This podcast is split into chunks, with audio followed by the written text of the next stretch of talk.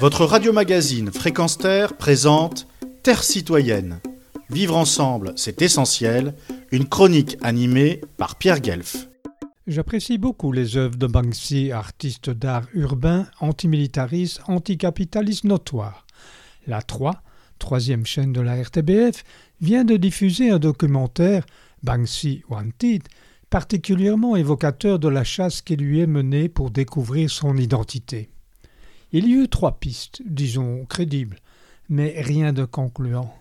Et Banksy poursuit son travail de conscientisation allègrement. Je retiens plusieurs déclarations de ce documentaire. Elles complètent le reportage que je lui avais consacré il y a un peu plus d'une année, sur Fréquence Terre bien sûr, ayant le privilège d'avoir sous les yeux quelques authentiques de ses œuvres, dont celle que je préfère parmi toutes, le lanceur de fleurs. J'ai donc retenu ceci. Banksy a alerté notre génération sur les dérives de la société. Personne n'a jamais été aussi célèbre et invisible à la fois. Dans cette société de selfie, il doit être le dernier à refuser la célébrité. Est-ce un coup de génie d'un homme d'affaires ou un moyen récurrent d'échapper à la police, ce qui semble fondamental pour lui? C'est l'un des nôtres. Il parle aux 100% des gens et pas aux 1% des amateurs d'art contemporain, ce monde de l'art tellement snob.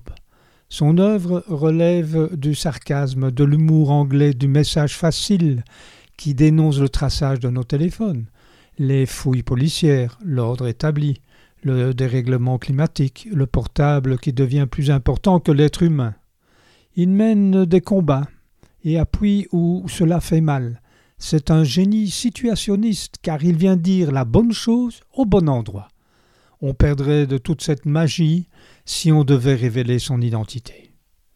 Moi, personnellement, je ne vais rien vous révéler, car je n'en sais rien du tout, et je suis déjà très heureux de contempler ses œuvres.